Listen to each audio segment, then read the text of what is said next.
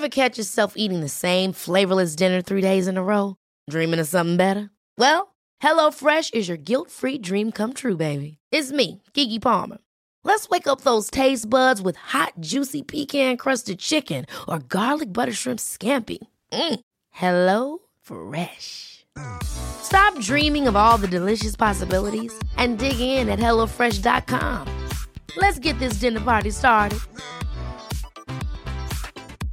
Ryan Reynolds here from Mint Mobile. With the price of just about everything going up during inflation, we thought we'd bring our prices down. So to help us, we brought in a reverse auctioneer, which is apparently a thing. Mint Mobile Unlimited Premium Wireless. How to get thirty, thirty, how to get thirty, how to get twenty, twenty, twenty, how to get twenty, twenty, how to get fifteen, fifteen, fifteen, fifteen, just fifteen bucks a month? Sold! Give it a try at mintmobile.com slash switch. forty-five dollars up front for three months plus taxes and fees. Promoting for new customers for limited time. Unlimited more than forty gigabytes per month. Slows full terms at mint mobile dot com. Det vill säga att man tar ut blodet, låter det rinna utanför genom en oxygenator, en syresättare och tillbaka igen. Så man kör en liten loop och bypassar lungorna som då får vä- läka en vecka och sen så kopplar man ur maskinen igen. Det låter väl enkelt? Ja, det låter jätteenkelt, en förbifart bara.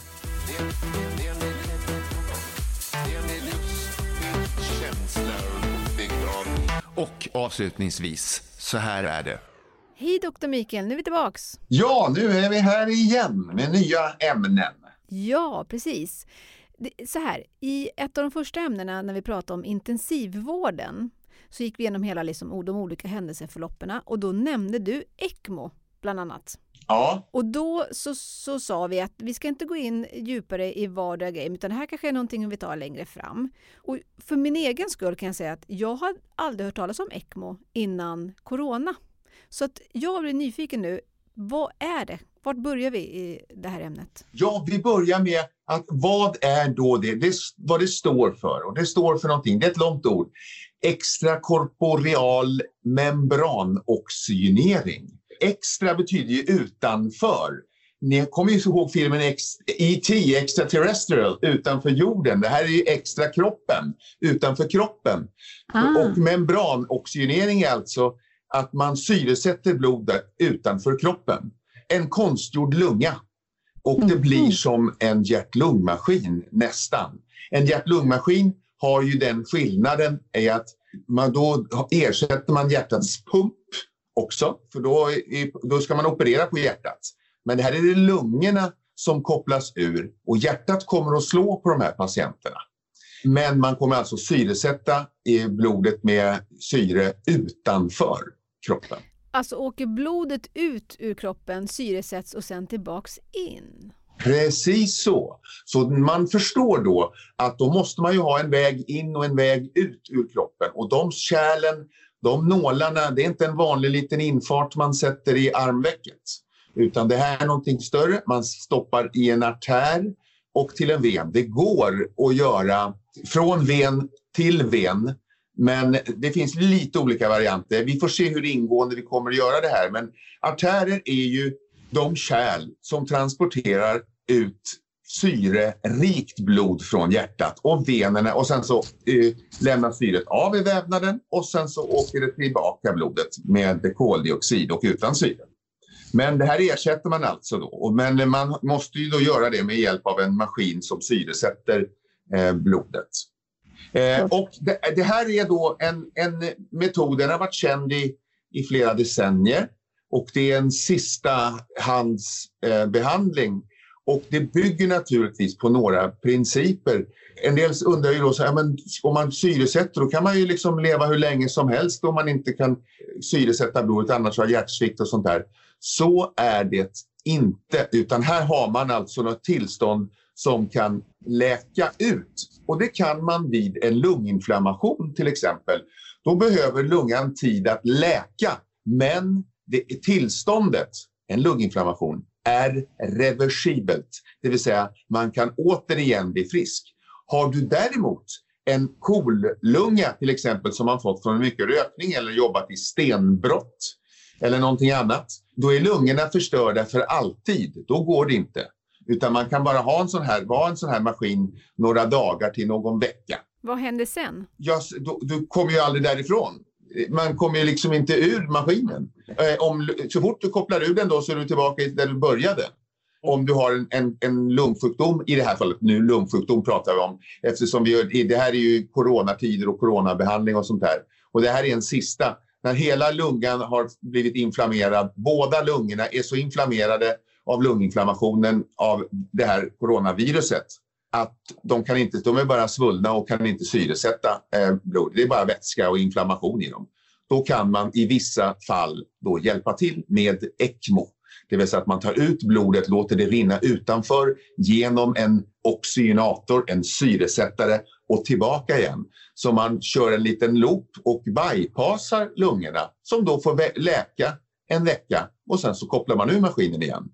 Det låter väl enkelt? Det låter jätteenkelt, en förbifart bara. Ja, precis. Men det är ju extremt invasiv metod. Det kräver skötsel. Man måste ha någon personal, flera specialutbildade människor som övervakar den här kontinuerligt. Om mm. det är så att man skulle få en luftbubbla och man trycker in en luftbubbla så dör man ju. Mm. Så att, och får man en propp så dör man ju. Så att det är ju inte bara behäftat med att slanga blod hit och dit i lite plast, med plastslangar utan det är väldigt mycket praktiska saker runt omkring. Och de t- tror jag inte är så intressanta hur man sköter och hanterar dem där. Men att fenomenet finns. Förr i tiden, eller även förr i tiden säger jag, före coronatiden så har man ju använt det här dels för nyfödda som har, har, har olika sjukdomar och man har dragit i sig fostervatten, mekoniumaspiration heter det, men smutsigt fostervatten och skadade lungor till exempel eller har andra defekter så kan man köpa tid och ordna till de här defekterna så barnen kan klara sig. Så det är på nyfödingarna, det är nästan halva patientgruppen som man använder här och den andra gruppen är vuxna och lunginflammation. Det, det finns få undantag, de struntar vi tror jag. Men då har vi den här lunginflammationsgruppen nu då som seglar upp då eftersom har jag en svår lungsjukdom kommer den aldrig läka, den kommer jag aldrig bli aktuell. Har jag en sjukdom, lungsjukdom som kan läka ut, till exempel en lunginflammation efter en virusinfektion som vi nu har så många, då är det här en sista åtgärd. Och får man det här att fungera då räddar man ju liv, man räddar hela patienten som läker själv under den där veckan som blodet rinner utanför kroppen och sen så är man tillbaka där man var innan. Då ska man ju orka med den här behandlingen och är man nittiofem år och hjärtsjuk också, då kommer man inte klara det. Då kommer vi göra den prioriteringen. Här är det så kort förväntad överlevnad utan maskin att man säger det är för, det är för stort, det är för svårt, eh, det tar för mycket resurser. Vi satsar på en person som har några år kvar att leva och en möjlighet att orka den här behandlingen. Okej, vi ska gå in lite närmare på just corona och ECMO. Men några andra frågor då. Lungorna, klarar de sig utan att det forsar igenom blod? Det gör de ju inte. Det är en väldigt bra fråga. Utan de behöver ju, de behöver ju syresatt blod de också. Även både hjärtat som har sina kranskärl och lungorna har ju kärl. Men det är den, man, det är den syresättande förmågan som är nedsatt. Flödet är oftast intakt. Det hela bygger ju på att lungan ska kunna läka under en period, läka ut själv. Så att när man kopplar in ECMO och kör blodet och syresätter det så då får den vila sig och sen hämtar sig lungan så att när man kopplar, drar bort de där slangarna så kan lungan ta över syresättningen. Men cirkulationen mm. har funnits där hela tiden. Okay. Eh, men man kommer att vara ansluten till en respirator, man kommer ha den på massa väldigt, väldigt som vi kallar för snälla inställningar med mycket små andetag som bara ventilerar lite utan att höga tryck. Problemet med när man ligger länge i respirator och har en väldigt svullen lunga då måste man liksom pressa in luften med övertryck och det ger skador på lungorna som då inte går tillbaka. Det, det man ska förstå, för det blir tekniskt det här men det är ju för någon kanske tycker det är lite spännande. Men man tänker sig nu när man pratar så mycket som jag gör så måste jag ju ändå andas emellan lite grann. Mm. När jag andas, då suger jag in luften. Det är helt omvänt. En respirator blåser in luften. Så att en, en respirator är ju som en mun-mot-mun-metod. Och gör man det här länge då med, så skadas lungorna i långa loppet. Okej. Okay. Men ligger man i respirator samtidigt som man ligger i ECMO? Precis, då har du förstått det helt riktigt. Ja, då är jag med. som en liten parentes när du tar upp det där, så har det ju visat sig, alltså vi lär oss ju mer och mer om corona varje dag. Och nu visar det sig att man får proppar i lungorna, proppar i andra organ, mikroproppar, det vill säga små ute i de små, små, små blodkärlen, i en väldigt mycket högre frekvens om man har en coronainfektion än om man bara har en vanlig lunginflammation. Och så det här har inte varit känt. Det här är bara känt sedan någon månad tillbaka, skulle jag påstå. Att den här ökade aktiviteten i koagulationssystemet stör också ut det hela. Det är också, kan ju vara ett bekymmer för syresättningen då. Och även där kan ju några av dessa patienter vara hjälpta av E C M O. Men har man då börjat sätta in blodförtunnande hos covid nitton-patienter? Jajamän, det har man. Och då är det ju viktigt att göra det så tidigt som möjligt. Det är väldigt svårt att stoppa en lavin som redan har rullat ner för hela bergssidan. Utan då måste det göras tidigt. Ja, men, och kan man inte sätta in det sent i alla fall, ja, då är man i en annan fas. Och då ja. kanske man är extra blödningskänslig fast man har proppar. Så att det är svårt och det gäller att vara på alerten. Förr visste vi ju inte om det. Alltså redan, jag kan säga så här, mina första patienter hade inte blodförtunnande för annat än att man ligger still i en säng. Vi ger ju blodförtunnande till exempel efter en operation, i synnerhet en ortopedisk. Om man har brutit benet så lappar man ihop benet. Då är det en stor risk att man får, får blodproppar.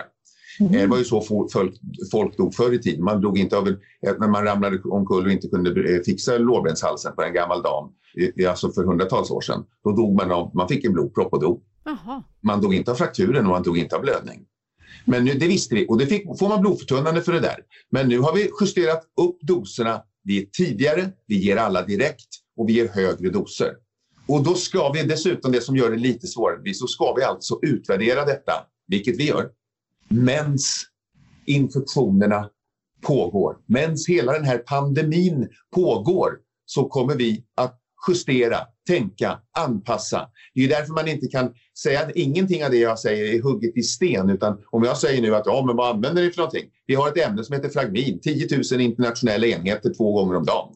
Och sen så om två veckor så kommer det visa sig att det ska inte vara tio tusen, det ska vara åtta tusen sjuhundrafemtio. Ja, men då har ni gjort fel förut. Ja, kallar det fel, vi visste inte det. Men vi lär oss så mycket vi kan och vi är väldigt lyhörda för det här, eh, att förändringar i det hela.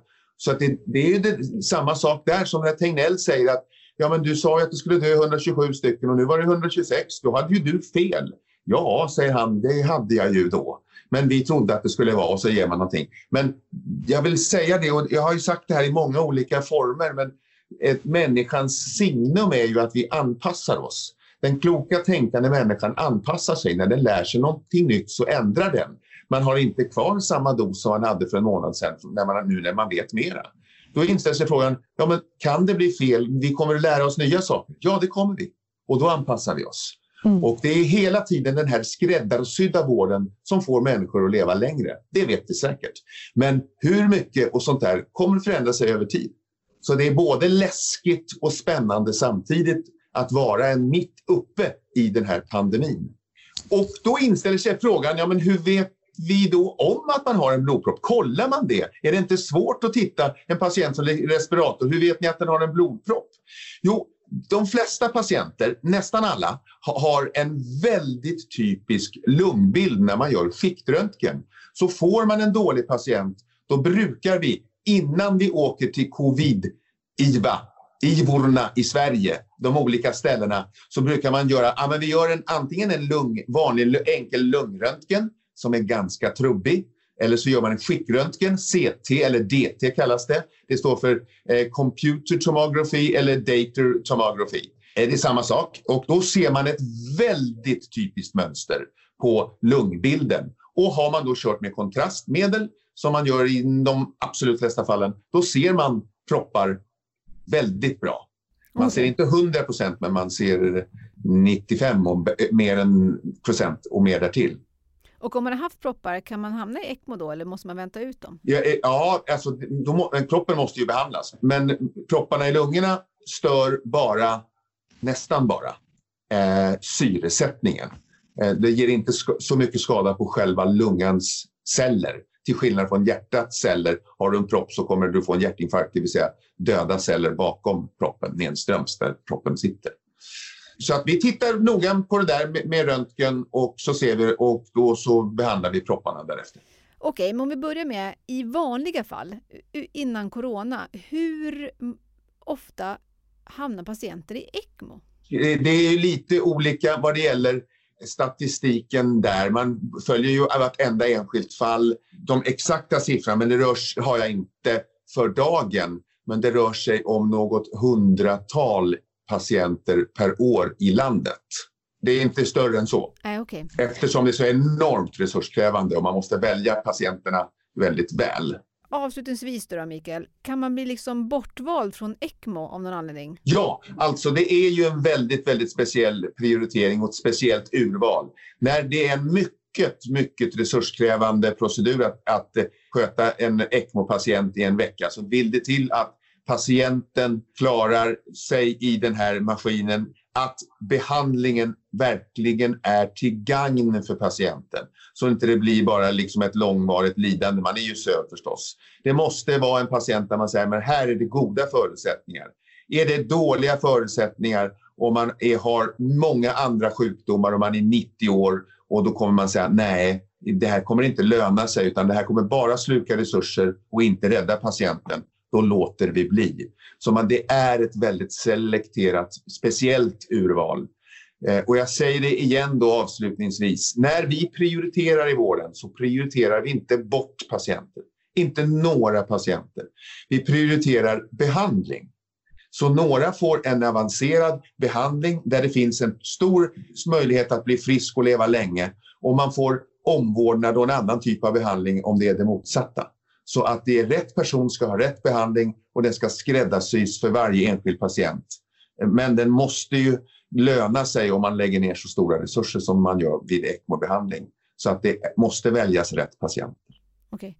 Är det många covid-patienter som hamnar i ECMO? Nej, det är, det är få. Så det finns ingen chans att det kan bli ett, en bristvara? Jo, ja, det är, det är, i Örebro så har vi haft eh, där har vi två ECMO-maskiner och de har gått för fullt hela tiden. Eh, nu är det inte jag som sitter på ECMO-sektionen och prioriterar. Och så att om, jag vet ju inte om någon har prioriterats bort för att det har varit fullt. Men eh, jag vet ju att de används väldigt mycket. I V A-platserna i region Örebro och många regioner i, i, i Sverige eh, har ju haft Eh, jag ska säga, platserna har räckt till.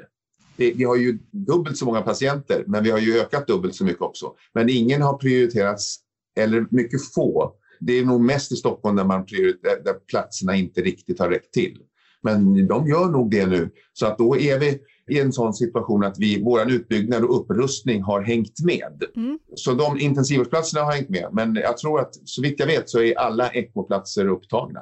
Okej, men om alla är upptagna, ska man känna lite oro ifall att man själv hade behövt att hamna i en sån? Nej, det tycker jag inte man ska göra, utan de patienterna byts ut hela tiden. Och är det så att vi har en riktigt stark ECMO-kandidat och det är slut på ECMO-apparater till exempel i Örebro, då kan man hämta med helikopter och flyga till någon annanstans och få. Man kan till och med köra sån här ECMO i ambulanshelikopter, vissa speciella. Ja, men då känner jag mig lite tryggare. Alltså, det här var så intressant, Mikael. Tusen tack. Eh, nu har jag lärt mig jättemycket. Superkul. Det var trevligt. Vi kommer återkomma med nya friska ämnen, om man får säga så. Det gör vi. Ja, och eh, då hoppas jag att vi håller kontakten med alla eh, lyssnare och eh, jag önskar er en fortsatt trevlig vår. Kram så mycket på er.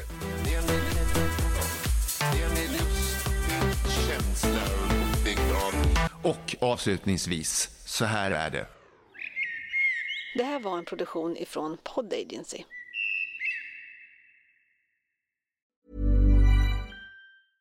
Ever catch yourself eating the same flavorless dinner three days in a row? Dreaming of something better? Well, HelloFresh is your guilt-free dream come true, baby. It's me, Keke Palmer. Let's wake up those taste buds with hot, juicy pecan-crusted chicken or garlic butter shrimp scampi. Mm. Hello Fresh. Stop dreaming of all the delicious possibilities and dig in at hello fresh dot com. Let's get this dinner party started. Hi, I'm Daniel, founder of Pretty Litter. Did you know cats tend to hide symptoms of sickness and pain? I learned this the hard way after losing my cat, Gingy. So I created Pretty Litter, a health monitoring litter that helps detect early signs of illness by changing colors, saving you money and potentially your cat's life. Pretty Litter is veterinarian developed, and it's the easiest way to keep tabs on your fur baby's health right at home. Go to pretty litter dot com and use code ACAST for twenty percent off your first order and a free cat toy. Terms and conditions apply. See site for details.